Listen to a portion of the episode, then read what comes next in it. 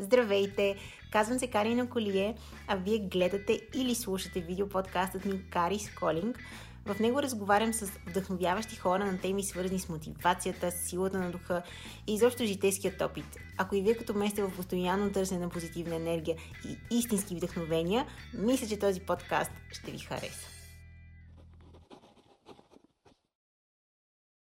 Подкаста днес ще си говорим за mindfulness или така наречената осъзнатост в сегашния момент, защо е важно и как да я практикуваме.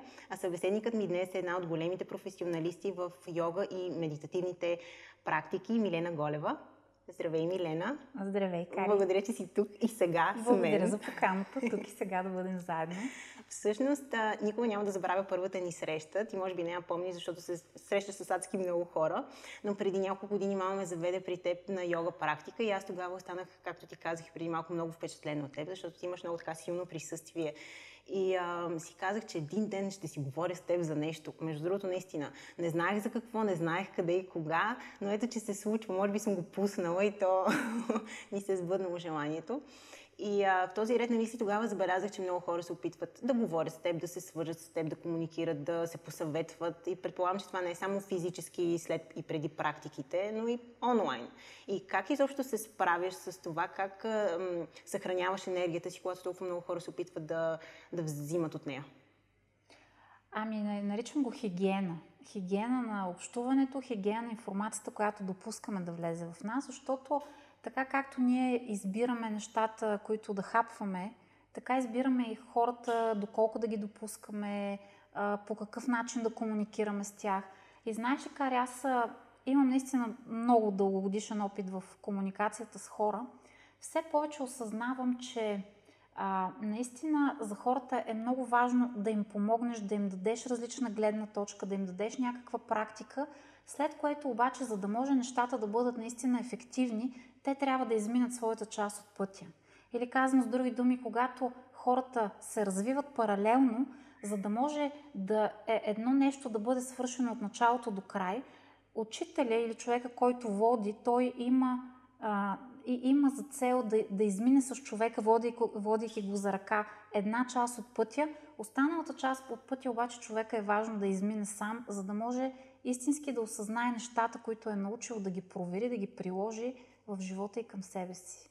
Тоест искаш да кажеш, че понякога просто се изолираш от хора или от комуникация с хора, защото ти си учител, нали? В крайна сметка, както каза ти, това е твоята задача да ги водиш до някъде, но предполагам, че това са адски много хора, които ти водиш. И защото, аз лично не мога да си представя как, как им обръщаш внимание. Как, Истината е, че с всеки един човек, с който комуникираме, независимо колко ни е близък и колко е далечен, ние изграждаме невидими нишки, които ни свързват с тези хора. Дори хора, с които, които не сме виждали от много дълго време, ние по някакъв начин сме свързани с тях.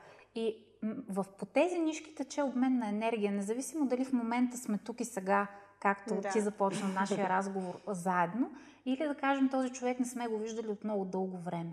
А, така че тя тази комуникация тече непрекъснато и тази комуникация тече все повече в, по невидими канали. Тоест, не винаги е нужно да седнеш и да разговаряш с човека тета тет, очи в очи, mm-hmm. тук и сега. Тук и сега. Нали, това е така нишката на нашия разговор.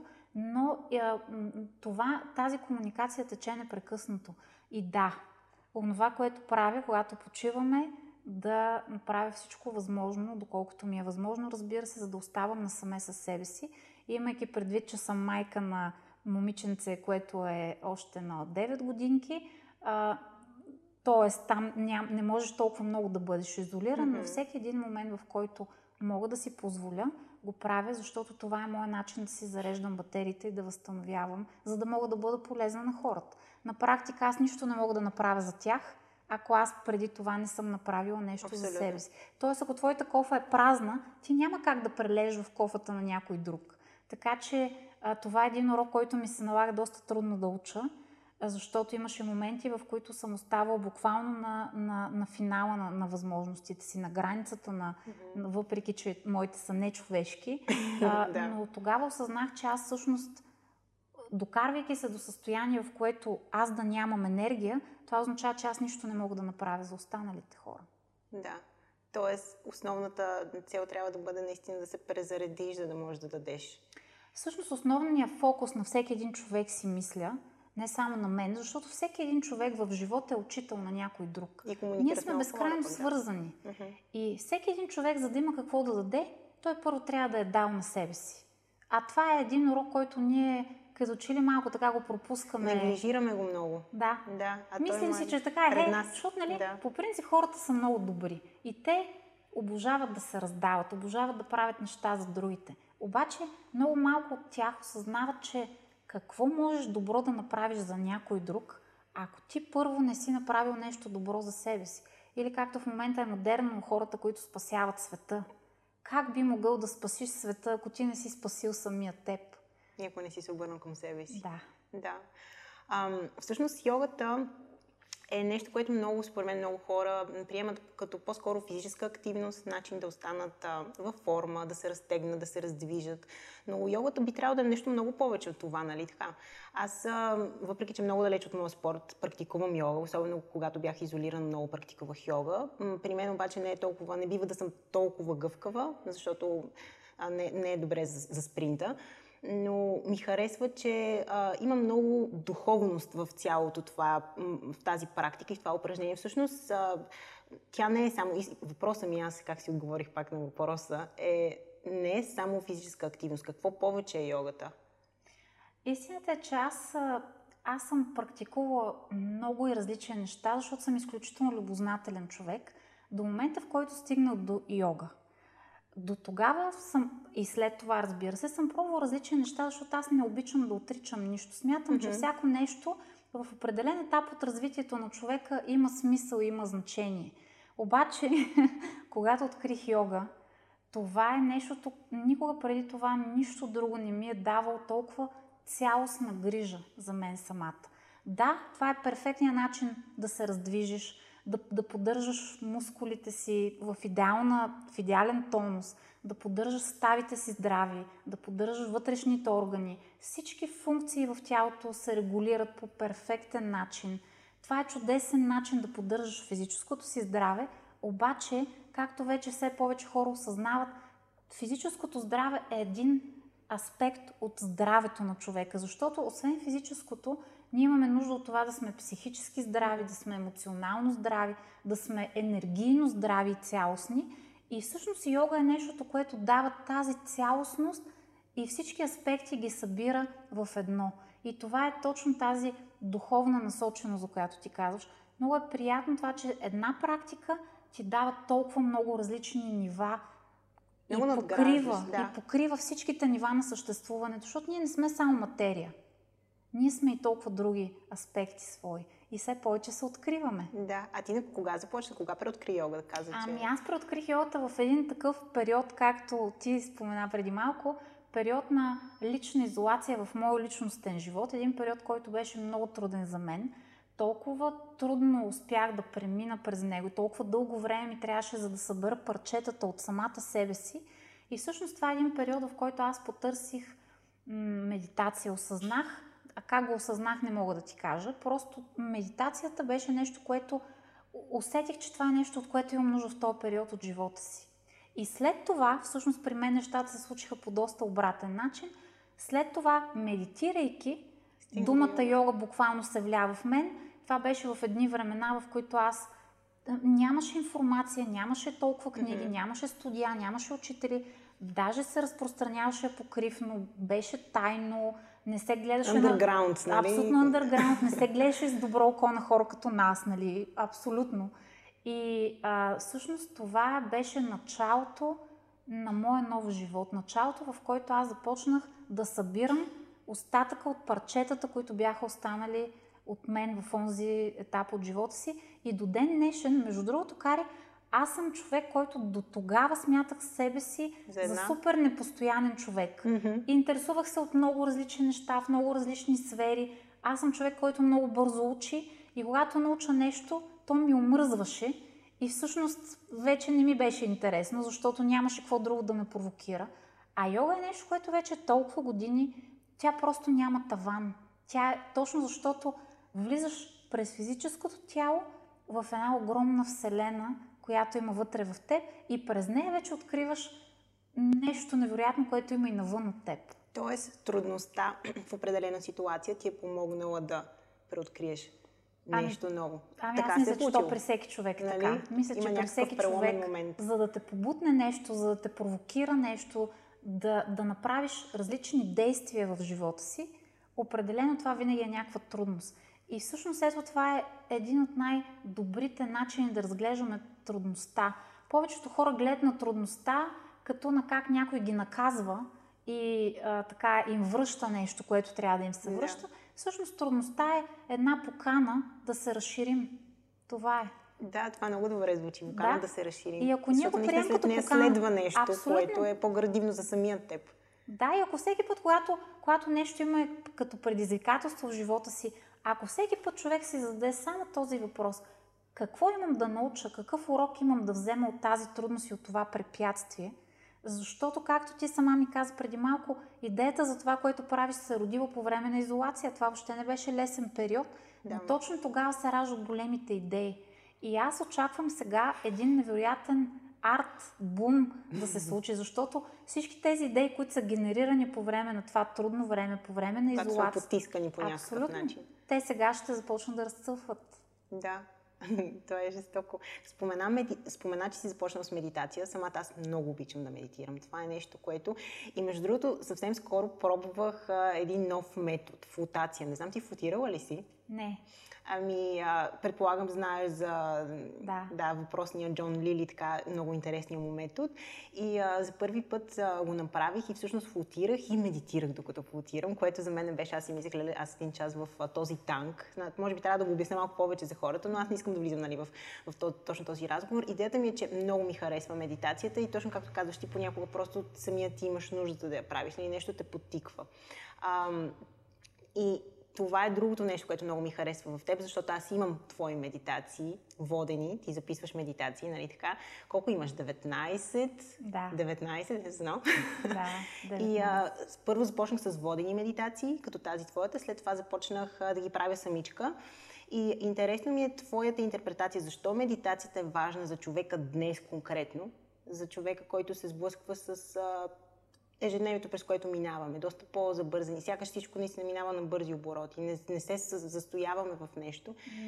Аз въобще не мисля, че е важна в днешно време за човек. Аз мисля, че тя е жизненно необходима. Uh-huh. Ние много често си говорим а, с прекрасните хора, с които практикуваме, как, как, как е протичал живота ни преди всичките тези неща. Ти помниш, можеш ли си да си дадеш сметка колко ти е Разбира дал? Се, че мога да си дам сметка. Аз връщайки се назад в годините, защото това случи преди доста години, нали, доста, доста, а, когато осъзная човека, който съм била тогава и човека, който съм сега, това буквално все едно не е бил моят живот. Mm-hmm. Всичко е толкова различно начина по който комуникирам с самата себе си, начина по който гледам на живота, защото покрай медитация и йога дойдоха още много специални неща в живота ми като науката за вибрациите, изкуството да сътворяваме живота такъв какъвто искаме да го изживеем, а не просто като някакви кукли на конци да живеем живота, който а, просто каквото ни се случи. Mm-hmm. Нали, има голяма разлика. В това е съдбата, като... нали, някои хора вярват в съдбата, че съдбата е предначертала. Ами това, да, това то е много удобно да вярваш в съдбата, но на практика това ти връзва ръцете и ти а, просто казваш, ами да, съдбата така е решила и аз нямам какво да направя.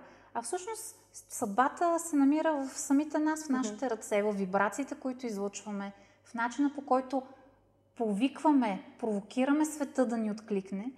И всъщност всичко това, целият този път при мен започна именно с медитацията. И тя наистина е жизненно важна. Това е като един душ за съзнанието. Така както когато е горещо, имаме нужда да си вземем един душ, за да измием, за да се почувстваме свежи и за да се почувстваме готови да продължим нататък. Абсолютно същото нещо. Това е душ. То е най-нормалното нещо. Това би трябвало да бъде най-естествената рутина за всеки един човек. А всъщност ти как изобщо как, как медитираш? Имам предвид, че това е нещо много, може би, личен въпрос. Нали? А по колко пъти на ден го правиш? Изобщо какъв е бил твоя път с медитацията? Защото е много лесно да го кажем. Аз, например, нали, правя го. Сега не знам дали го правя правилно. Нали? Това е пък другото нещо. Аз медитирам ли правилно? Повечето хора това се питат, когато започват, защото не знаят. Нали? Няма някакъв точен наръчник и трябва да усещаш това, това и това. Освен, че трябва да седнеш по този, този, този начин. Не, не се сяда по никакъв начин. Ляга се. Ляга ли да. се? Ами аз го правя се, ето, правя го грешно. Не, не е грешно. А, значи, всеки един формат е верен.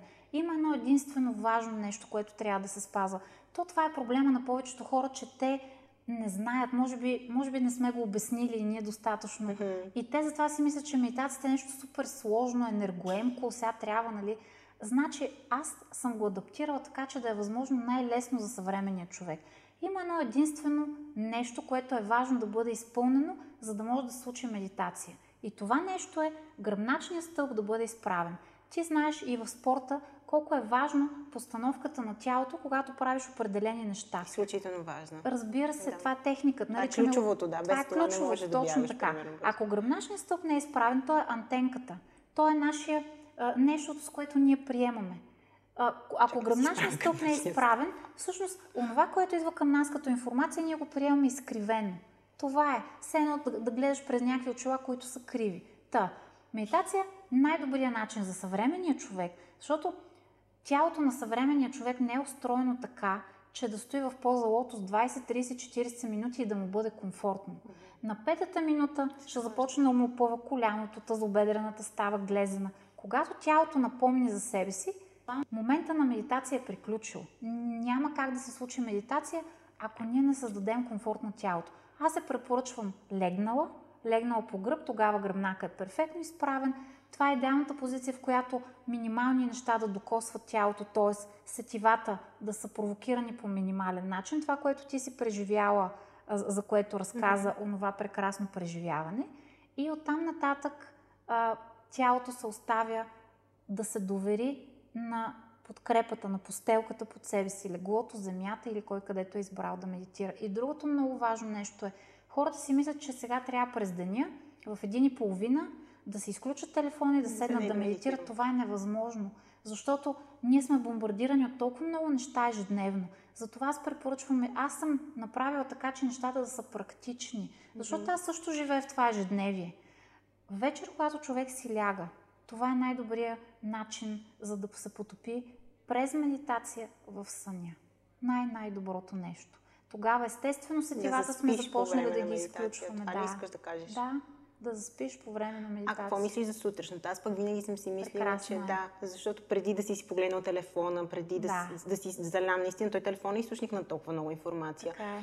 А преди да си, залян, да си залято толкова информация, ако наистина можеш да седнеш, тогава някак си рефлектираш. Някак си си девствено съзнанието ти още. То така звучи, ама... Точно това, е, точно това са тези естествени периоди, в които мозъка превключва от една частота на вълната в друга. Mm-hmm. Вечер преди да заспим и сутрин след като се събудим. Какво е медитацията? Това е влизане в алфа и тета частота на мощните вълни. Обаче ние в тези алфа и тета частота на мощните вълни влизаме два пъти през деня, непосредствено преди да заспим и веднага след като се събудим. А просъницата ли е всъщност? Това е просъницата. Да. Просъницата е състояние на медитация, само че естествено. И това е най-силният момент, в който ума твори. Защото аз съм навързала нещата още по-нататък. Не просто да релаксираме тялото, а да сътворяваме и да градим реалността, която след това преживяваме. В съзнанието си. В съзнанието си. Това е най-силният момент, когато сме в алфа частота на мощните вълни. Така че сутрин какво правиме в нашата групичка в социалните мрежи? Ние сме една много голяма група от хора. Ние не си навиваме алармата на часовника или на телефона с тия стресиращи мелодии, които а, да ни събуждат супер стресирани. Представи си как започва деня на един обикновен човек, нормален, нали, слагам да. в кавички, разбира се. Той скача стресиран от алармата на телефона, телефона си. А деня се познава от сутринта. А ние си навиваме, не ни се включва такава аларма, ни се включва кратка 15-минутна медитация, през която Еха, това звучи много готино. Да, естествено преминаваме от позиция на сън към будно състояние. Когато човек скочи рязко от леглото, това е абсолютният стрес за тялото.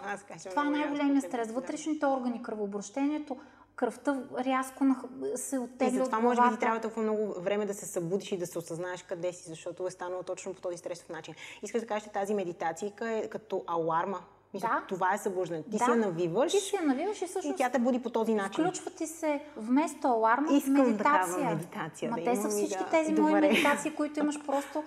Те са ти в телефона, нагласи си ги, за да ти се включват като събуждаща аларма. И това е най-великото. Кратките, аз точно за това правя 15 минутни и дългите медитации, дългите са за вечер, се, рязко се а кратките са за сутрин. Супер. А, а през деня човек има възможност да, си, да се занимава с неговите неща.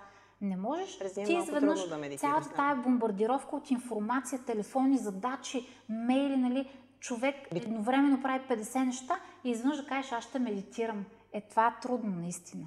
Да, а ти по колко пъти на ден медитираш? И защо как аз, потича твоя... По принцип, аз медитирам този... два пъти на ден. Uh-huh. Обикновено по този начин, който ти разказа в момента. Вечер заспивам с дългата версия на медитацията, която е актуална в момента. В социалните мрежи аз когато има моменти, защото има медитация за новолуние, има медитация, която се слуша в определен период, имаме прошката, която се слуша в определен период. И всъщност... Аз, иск... аз имам тази за прошката медитация. Тя е прекрасна, да.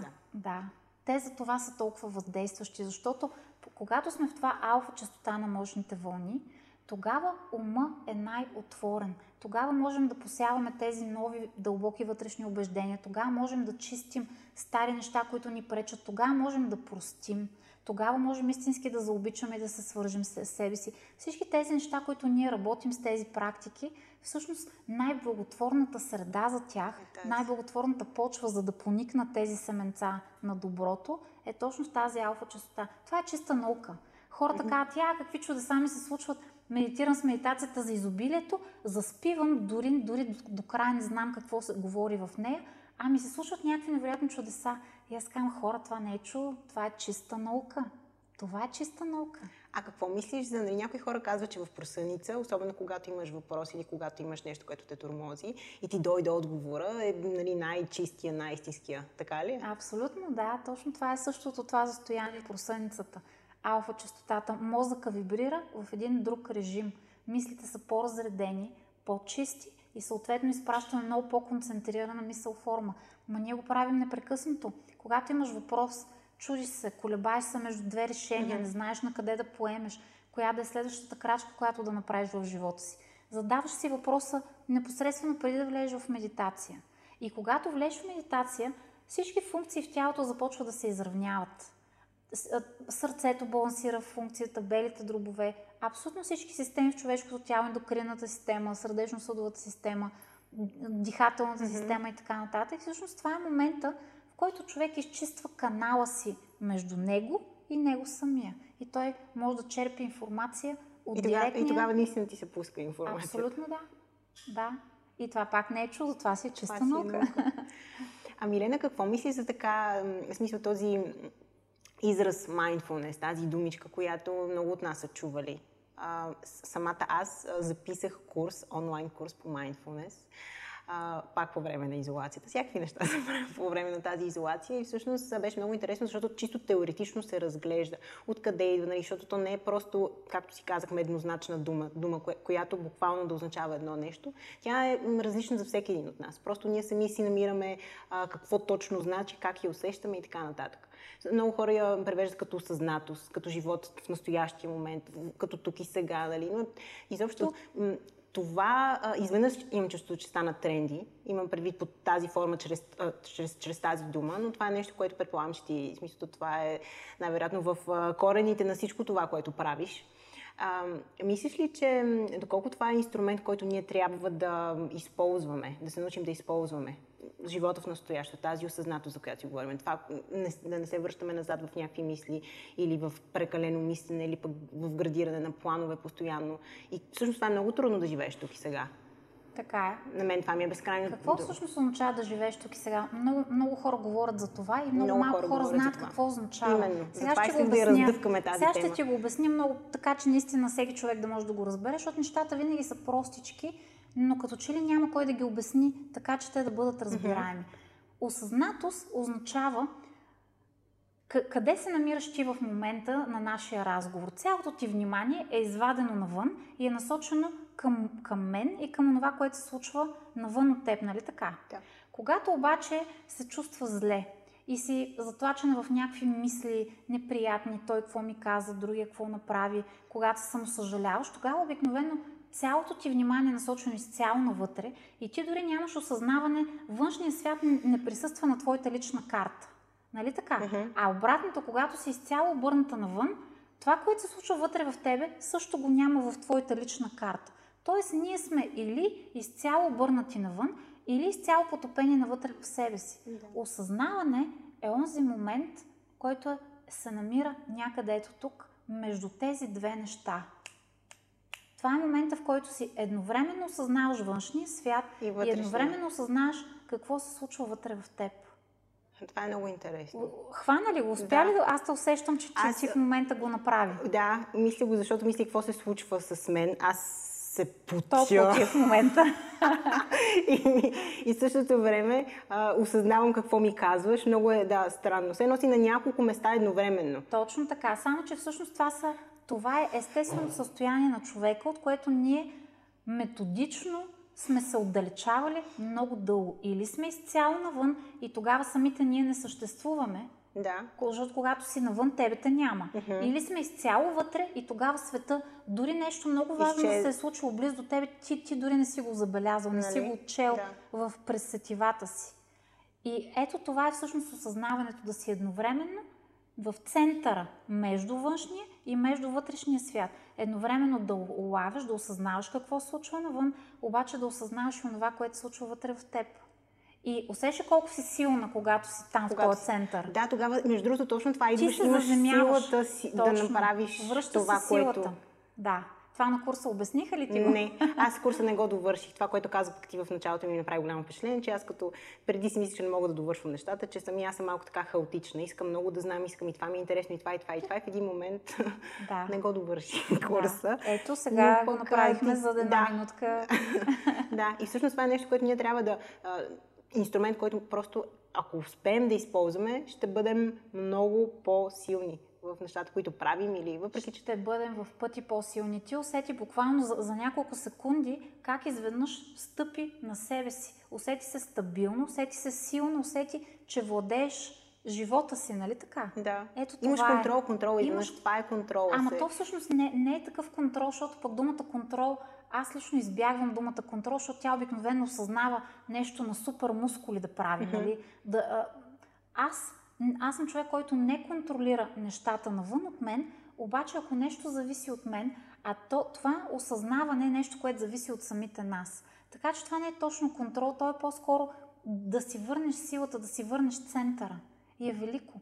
И в началото е велико, велико. ти го хващаш, след това почваш да го изпускаш много бързо, да, защото се разтейваш. Бомбардирате нещо отвън, после нещо отвътре. Mm-hmm. Обаче ако започнеш да си напомняш, да си го връщаш, пет пъти на ден, после 10 пъти на ден. Става малко все по-лесно, може би. Да, става все по-лесно. Започва да става естествено състояние, което те движи през деня ти. Ами, Лена, ти винаги ли си тук и сега? Не, не. не. За, това е Едва ли има човек, който да, на 100% да е тук но, и сега? Но в смисъл постоянно си го напомняш и постоянно работиш върху това или вече значи, става естествено, когато си... Напомнянето се случва в началото. Да. Това е като шофирането, като карането на автомобил.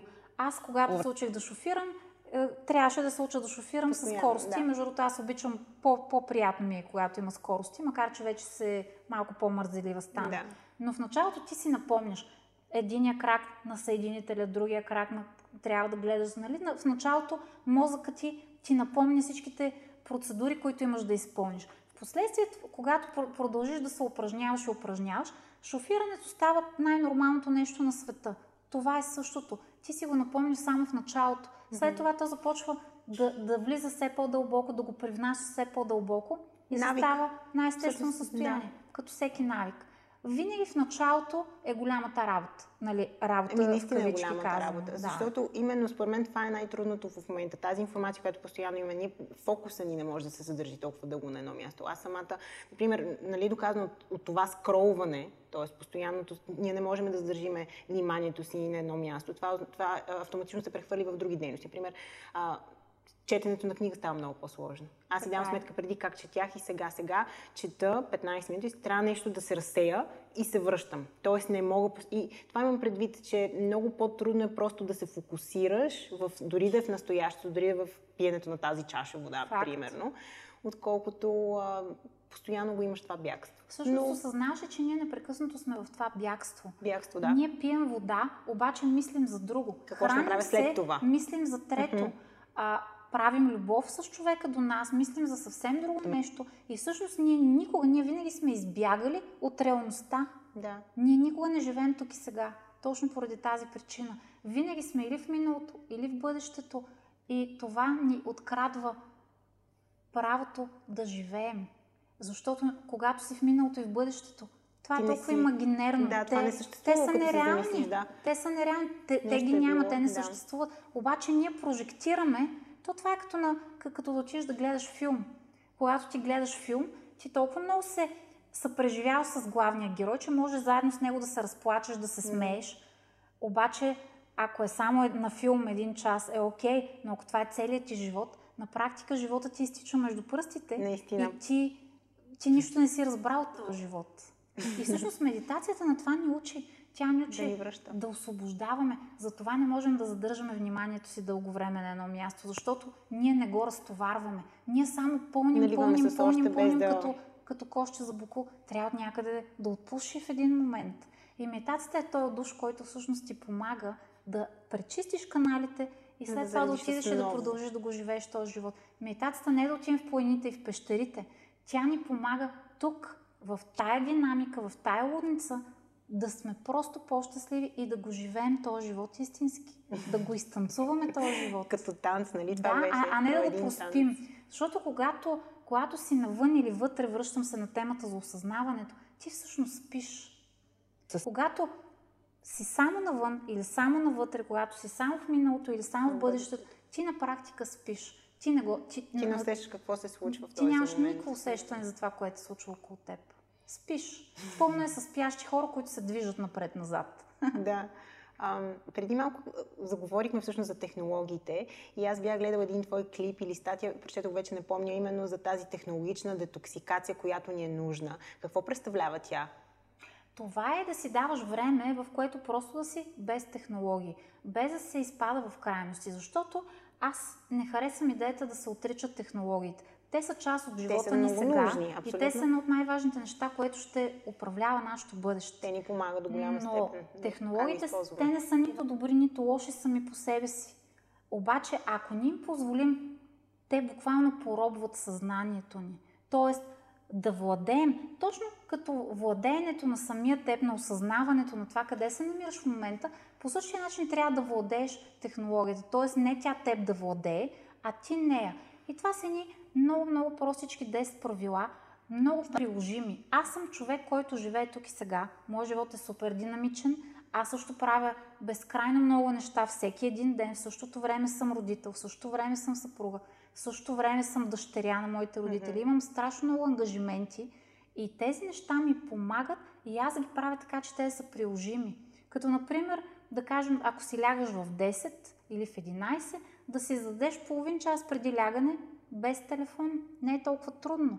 Не, Или да си правиш дни, в които да кажем до обяд, да си без, без такива мрежи, без... Днес ще, ще ми бъде този ден, в който до обяд нямаше да си пипна телефона и просто по дефолт, нали, по този навик, който имаш, ти просто цъкаш без да го осъзнаеш. Така е. Но си давам сметка, че това някак си социалните мрежи, постоянно, постоянното сърфиране по някакъв повод, било то по работа, било то просто да си запълниш някакво време, колкото и налепо да звучи, то изхъбява, някак си взима прекалено енергия. Не само, от... че те изхъбява, то ти краде от живота. Краде точно така има нещо, което излиза мрежа, от теб. Ти отново да. си във филм, който не е твой Твоя, да. и който не е твой живот. Много е интересно. И всъщност а, социалните мрежи би трябвало да правят така, че да правят живота ни по-лесен, а то става точно обратно. Може би именно защото не ги използваме по точно. Нали? То всяко прекалено нещо е вредно. Ако действително влизаме и ги използваме само за да си свършим работата, може би няма да точат толкова много.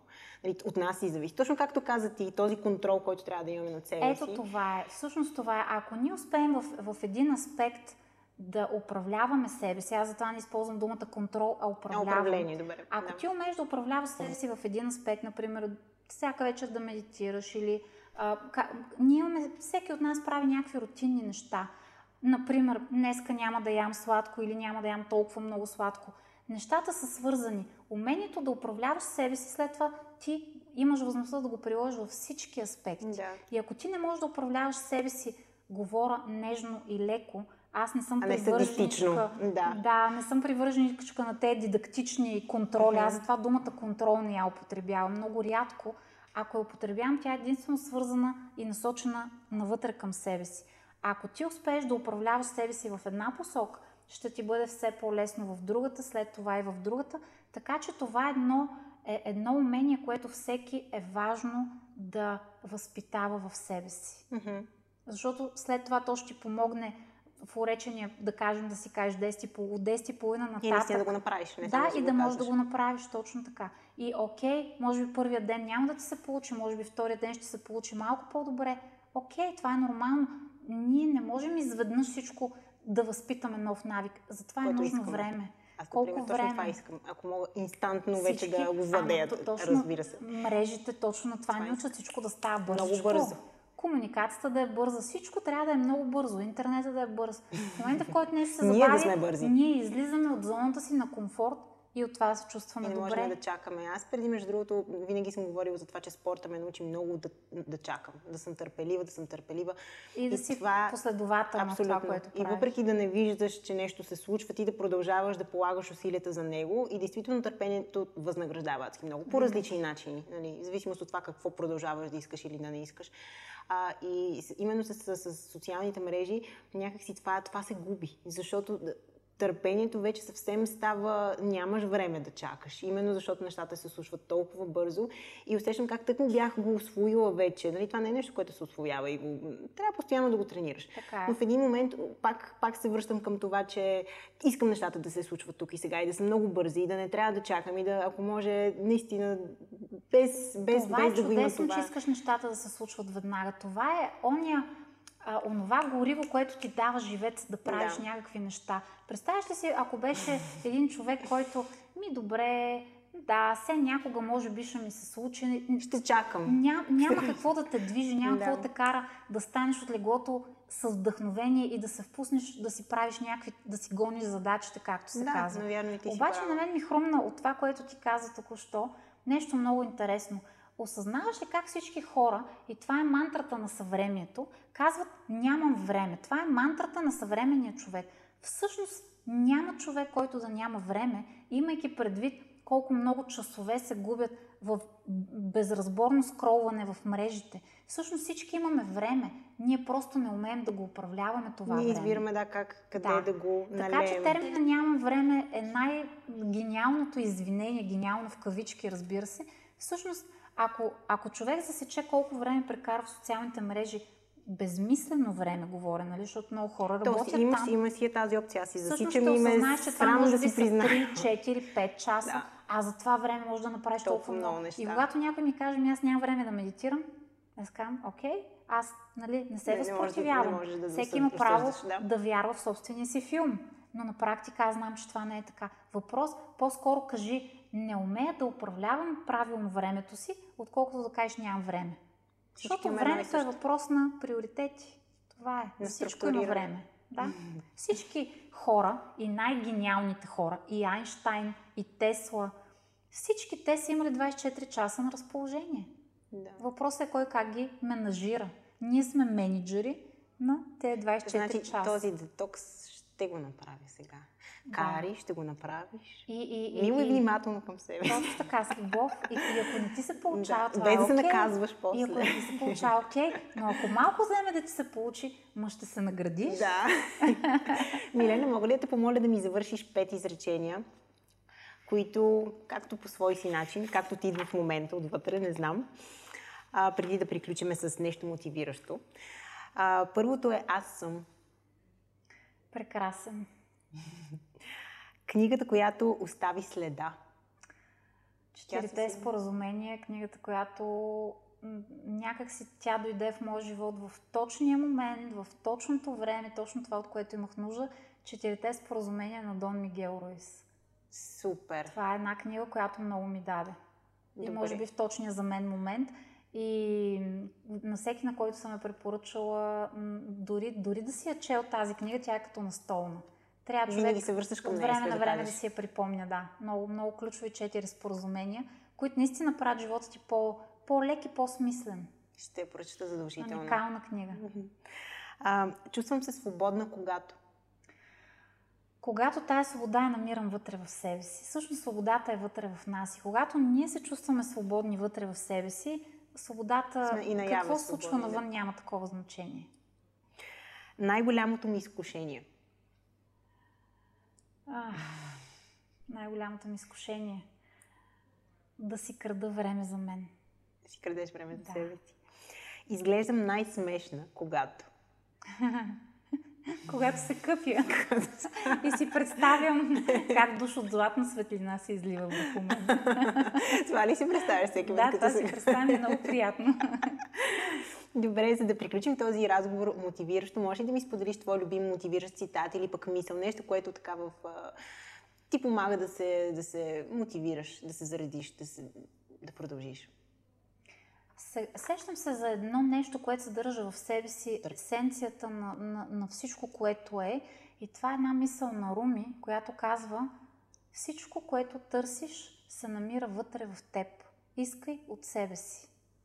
Велико е. Страхотно е. Искай от себе си. Аз се сетих за друга на Руми, сега като го спомена. Лекарството от болката, аз на английски, аз опитам да преведа. Лекарството от болката се намира в самата болка. Точно така е. Това, това беше всяка болка... Не знам дали лекарството беше точната дума, но да.